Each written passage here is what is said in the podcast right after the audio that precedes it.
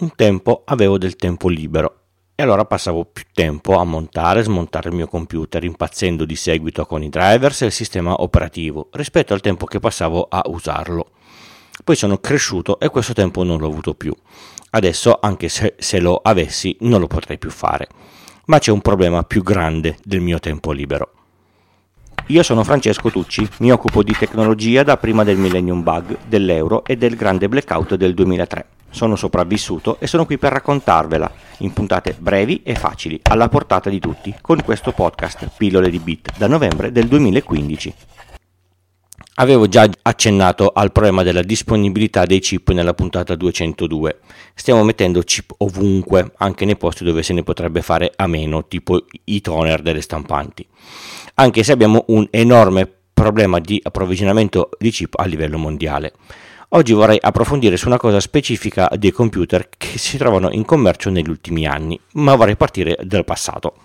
Un po' di anni fa i computer che si comprassero assemblati nel negozio sotto casa o di marca erano in pratica dei kit di, di montaggio. I pezzi erano tutto sommato pochi, alimentatore, scheda madre, CPU, scheda video, scheda audio, memoria, disco fisso, lettori floppy e CD, cavi e cavetti se sapevi dove mettere le mani, ogni volta che ti rimanevano un po' di soldi, ecco un pezzo nuovo. Adesso invece è il contrario, compri un computer che sia desktop o portatile e l'idea è che la configurazione che scegli te, la porti fino a che questo campa, senza poterci mettere dentro le, le mani. Sicuramente tutto più stabile, piccolo, sottile e perfettamente bilanciato, ma non modificabile. Questo è un problema. Non è un problema perché non posso più smanettare ogni settimana come se avessi l'auto truccata, ma vedo due enormi difficoltà. Sono abituato, come per le auto, a comprare un computer nuovo di fascia medio-alta per tenerlo molti anni. L'iMac con il quale produco il podcast, per esempio, è del 2012. Com'è possibile che sia ancora vivo e funzionante? Solo per un motivo, ho potuto metterci le mani nel tempo. È nato con 8 GB di RAM e un disco a piattelli da 3 tera è arrivato oggi perché ho potuto mettere altri 8 GB di RAM e un disco a stato solido da 512 GB. Senza poterlo espandere non avrebbe fatto 10 anni di vita. Adesso immaginate di avere un bel computer ma tutto su un'unica scheda, CPU, RAM, disco. Lo comprate oggi con specifiche interessanti e fra tre anni la tecnologia cambia, le esigenze cambiano oppure si, si guasta. E che cosa si fa? Si cambia tutto. Questa cosa mi fa uscire di testa. In nome della possibilità di avere un dispositivo piccolo e, e sottile o per avere performance elevatissime delle quali a occhio solo il 10% degli utenti ne u- usufruiranno, però come marketing funzionano benissimo, escono dalle fabbriche delle schede tutto incluso, tutto saldato sopra, che se qualcosa si rompe le butti completamente e ne prendi un'altra. Se succede in garanzia non spendi niente, ma devi andare dal rivenditore a fartelo cambiare. Se fuori garanzia sono dolori. Lo so che è tutto statico e le possibilità di, di, di guasto sono minime, ma il pensiero di dover cambiare e pagare CPU, GPU, disco, RAM perché il disco SSD si è usurato dopo 4 anni mi mette un po' in difficoltà. Questa cosa si somma all'impatto ambientale.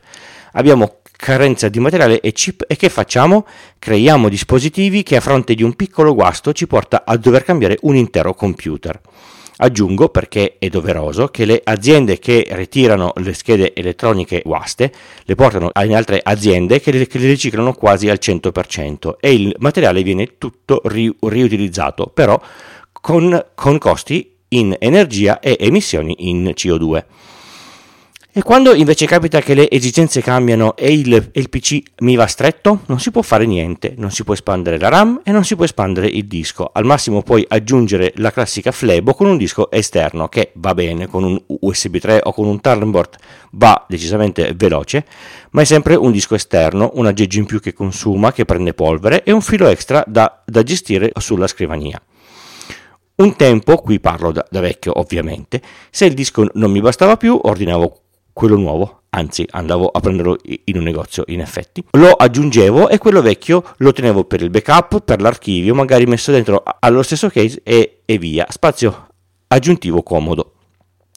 Adesso apro il sito, scelgo il modello di computer e rimango un po' perplesso Passare da 8 a 16 GB di RAM che non potrò mai più espandere costa 230 euro, quando 8 GB di RAM su Amazon li trovo a meno di 50 euro e se si rompono posso cambiarli. Passare da 512 GB di SSD a 1 tera costa altri 230 euro, quando un, un disco SSD da 1 tera NVMe su Amazon costa 240 se lo prendo di fascia altissima, se no sta sui 180. Anche questo, se si rompe o, o se mi serve espanderlo dopo, non posso farlo. Davvero, per risparmiare 2 mm in spessore e 25 minuti di durata della batteria, siamo disposti ad accettare che un portatile non abbia possibilità di essere riparato in autonomia? Anche un desktop dove seppur di design di spazio dentro ce n'è, perché non posso cambiare i pezzi al suo interno? Per avere un tempo di compilazione del, del mio progetto il 30% più, più, veloce. Ma se poi devo cambiare il, il computer ogni tre anni invece che ogni cinque, ne vale poi davvero davvero la, la, pena? Vale la pena per questo pianeta continuare a creare dispositivi che potrebbero durare molto perché ormai per un utilizzo normale un computer di 10 anni fa con un po' più di RAM e un disco SSD vanno ancora bene, tarpando loro le ali e dimezzando la loro vita utile perché non ci si può più mettere le mani dentro? Secondo me no. Certo, potrei venderlo sul mercato del seconda mano. Avete mai venduto qualcosa sui siti specializzati? Avete idea del tempo eh, che ci va dalla gente che ti scrive solo per trattare sul prezzo o di quanto poco te lo valutano i negozi che ritirano i, i, i PC in cambio di, quelli nuovi? Dai, avete capito che a questo giro ce l'ho con Apple. In un momento in cui sto sentendo la necessità di cambiare il mio iMac, che dopo 10 anni comincia ad, ad avere qualche problema sul display e sulla capacità del processore che per elaborare i RAW della mia nuova Canon va davvero in difficoltà. Ho pensato al Mac mini o al Mac Studio, se li prendo con caratteristiche che mi dovrebbero permettere eh, di fare un po' di anni, lo so sicuramente non 10, costano rispettivamente 1510 o 2580 euro monitor escluso potrebbero essere la scelta giusta o tra 5 anni mi troverò un computer che non ce la fa più e sul quale non potrò mettere espansioni di sorta e, e, e mi troverò a, a, spendere di nuovo una quantità di soldi esorbitante per, per doverli cambiare. Ho un po' di paura. Mi sono messo lì e ho fatto un preventivo sul sito Dell. Lo so, non ha M1 e quindi sono stato su, su fascia alta i9 di dodicesima generazione, 16 GB di RAM, un disco NVMe da 512 GB e uno a piattelli da 2 tera, form factor piccolo, 3 uscite video, assistenza on-site 3 anni per un totale di 1800 euro, una, una via di mezzo. Questo lo posso aprire, posso aggiungere e togliere cose, aggiornare componenti, cambiare quelli rotti, ma non c'è macOS. Nelle, nelle note vi lascio la comparazione tra le CPU dello Studio Max e del Dell Precision. Insomma, non è facile scegliere. Dovessi seguire la via del green, mi dovrei tenere il mio iMac per almeno altri 3 o 4 anni con la sua lentezza e il suo monitor che resta stampato. In effetti non è che sia rotto, è solo un po' lento. Non ho bisogno di grandi performance e, e quel che deve fare lo fa. Elaborazione RAW a parte. Se dovessi seguire la via del cambio con qualcosa di fighissimo, senza dubbio prenderei un nuovo desktop di Apple ma sa- sapendo che ha enormi limiti in espandibilità, grandi rischi di grandi spese in caso di guasti. Dopotutto i nuovi processori e le schede M1 sono r- relativamente nuove, nessuno sa come potrebbero andare sul lungo. Oppure potrei tornare a, a, a Windows. Con Dell mi sono sempre trovato bene, potrei prendere anche una macchina con un processore meno aggressivo del, dell'i9, spenderei certamente meno, avrei possibilità di espansione e interventi su possibili guasti. Ovviamente CPU e scheda madre esclusi perché se si rompono quelli. Ma perderei i software che, che ho comprato su macOS, l'integrazione che ho con l'iPhone e tutta la suite di programmi che, che mi rendono facile la produzione eh, del podcast. No, non è affatto facile. Intanto aspetto l'estate e vedo le nuove uscite di Apple. Ah, così per nota conclusiva e di chiarezza, nessuno dei marchi citati mi ha sponsorizzato per essere citato in questo podcast.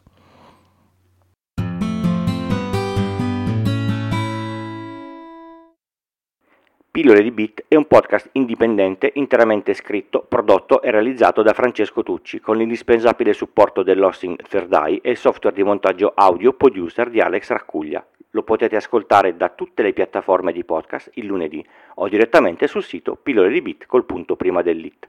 Sul sito trovate anche tutti i canali social per la discussione online e i modi per supportarmi. Il podcast non ha pubblicità. Per chi dona più di 5 euro e mi comunica l'indirizzo, gli spedisco gli adesivi.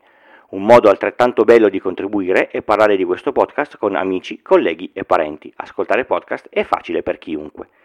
Pillole di Bit è anche un piccolo network. Su extra.pillole di Bit col punto prima dell'it ci sono tutti gli altri podcast. Se vi serve una consulenza tecnica informatica fatturata su iltucci.com slash consulenza trovate tutte le informazioni.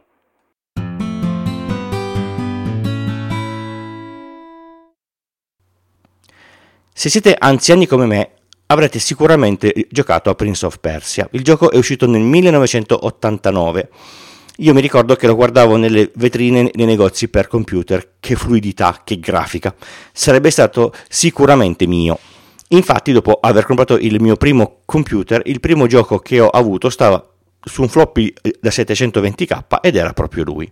Oggi ti, ci potete giocare eh, aprendo un sito web. Si carica ed eccolo lì in tutto il suo splendore pixelato. Grazie Marco per il link. Lo trovate nelle note come, come tutte le volte. Se notate è anche facile trassare eh, leggermente. Avete ascoltato Pillole di Bit, questa era la puntata 231 e io sono Francesco. Vi do appuntamento al prossimo episodio, come al solito, il lunedì dalle 4 del mattino nelle vostre app di podcast preferite. Per cortesia evitate come la, la peste Spreaker. Basta abbonarsi al feed RSS e qualsiasi app funziona. Ciao! Ah, adesso ve lo, ve lo posso dire, da oggi sono dipendente Google e, e lavoro nei loro data center, sono solo un pochino in ansia.